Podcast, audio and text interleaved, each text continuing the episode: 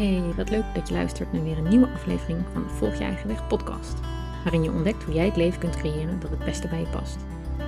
In dit nieuwe seizoen start ik met het delen van fragmenten uit mijn boek Volg je eigen weg. Zo krijg je een beeld van de inhoud van het boek. In andere afleveringen ga ik in gesprek met inspirerende mannen en vrouwen die al jaren hun eigen weg volgen. Ze vertellen hoe ze dat doen, welke uitdagingen ze tegenkomen en geven tips hoe jij dat ook zou kunnen. Scroll dus vooral even door naar de afleveringen van het eerste seizoen voor nog meer inspiratie. Ritueel 6. Goed voor je lichaam zorgen. Your relationship with love is your relationship with the essence of who you are. It affects your relationship with your body and your relationship with food. When you realize that you are a spirit and that this body is a temple, then you want to treat it well.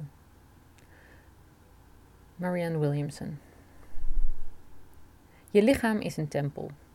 Het is het mechanisme waarmee jij je missie in de wereld kunt uitdragen.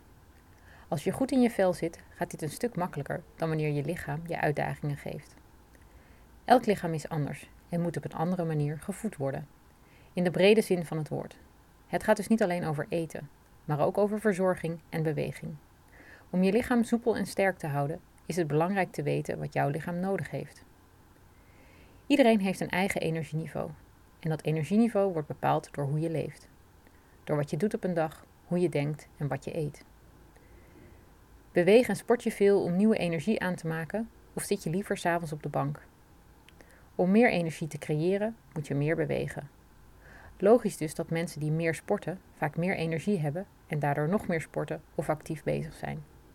Je kunt je energieniveau vergroten door energiegevende activiteiten toe te voegen aan je leven en door je te voeden met eten dat goed is voor jouw lichaam. Als je moe bent, is het extra belangrijk dat je goed voor jezelf zorgt en jezelf geeft waar je energie van krijgt. Vroeger kon ik me daar niet toe zetten.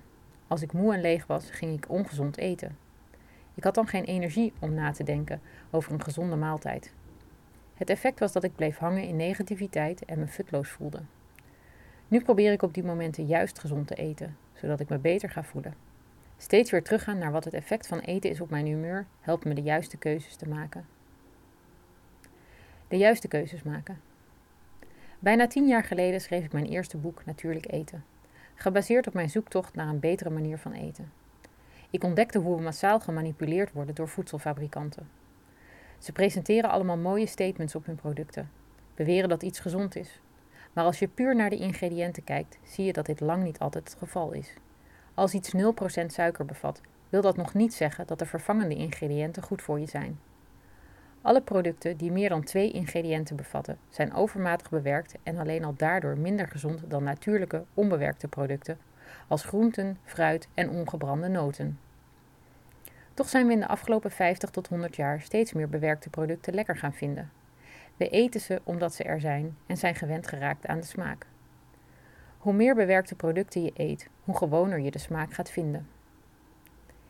Ik geloof dat je met het aanpassen van je eetpatroon een belangrijke bijdrage kunt leveren aan een betere wereld. Ik geloof daarom heel erg in eten met de seizoenen mee, zo lokaal en vers mogelijk. Het liefst alles zelf klaargemaakt, zodat je weet wat erin zit.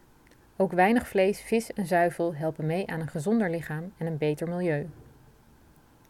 Sinds een jaar of vijftig zetten grote groepen mensen elke dag vlees op tafel gewoon omdat het kan. Voor die tijd aten we slechts één of twee keer per week vlees.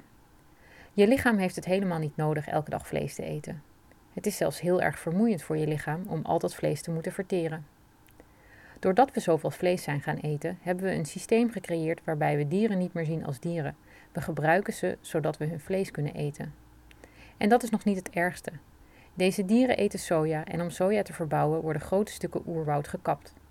Daardoor blijft er weinig over van de natuur. Door minder vlees en zuivel te eten is je ecologische voetafdruk lager en help je mee een betere wereld te creëren.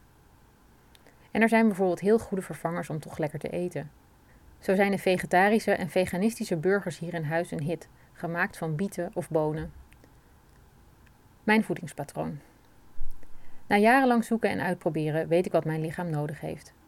Mijn dieet is nu ongeveer 55% veganistisch, 35% vegetarisch en heel soms eet ik vlees of vis. Het grootste gedeelte van wat ik eet bestaat uit groente en fruit. Soms roept mijn lichaam ineens om vlees of vis en dan geef ik daaraan toe. Ik maak echt tijd om te koken. Het is een belangrijk onderdeel van mijn dag. Vooral aan mijn ontbijt en avondeten besteed ik veel aandacht. Voor de lunch maak ik vaak iets van de restjes van de avond ervoor of ik maak een grote pan soep waar ik een paar dagen van kan eten. Daarbij maak ik dan meestal zelfgemaakte crackers en huisgemaakte hummus of een andere spread. Ik heb heel veel uitgeprobeerd op dit gebied en heb ontdekt dat ik ondertussen vanzelf de keuzes maak die goed zijn voor mijn lichaam. Dankjewel voor het luisteren. Heb je interesse gekregen in mijn boek Volg je eigen weg? Ga dan naar mijn website irenevangent.com shop en bestel. De link vind je ook in de show notes. Je krijgt een gesigneerd exemplaar thuisgestuurd en met de code podcast betaal ik jouw verzendkosten. Tot gauw!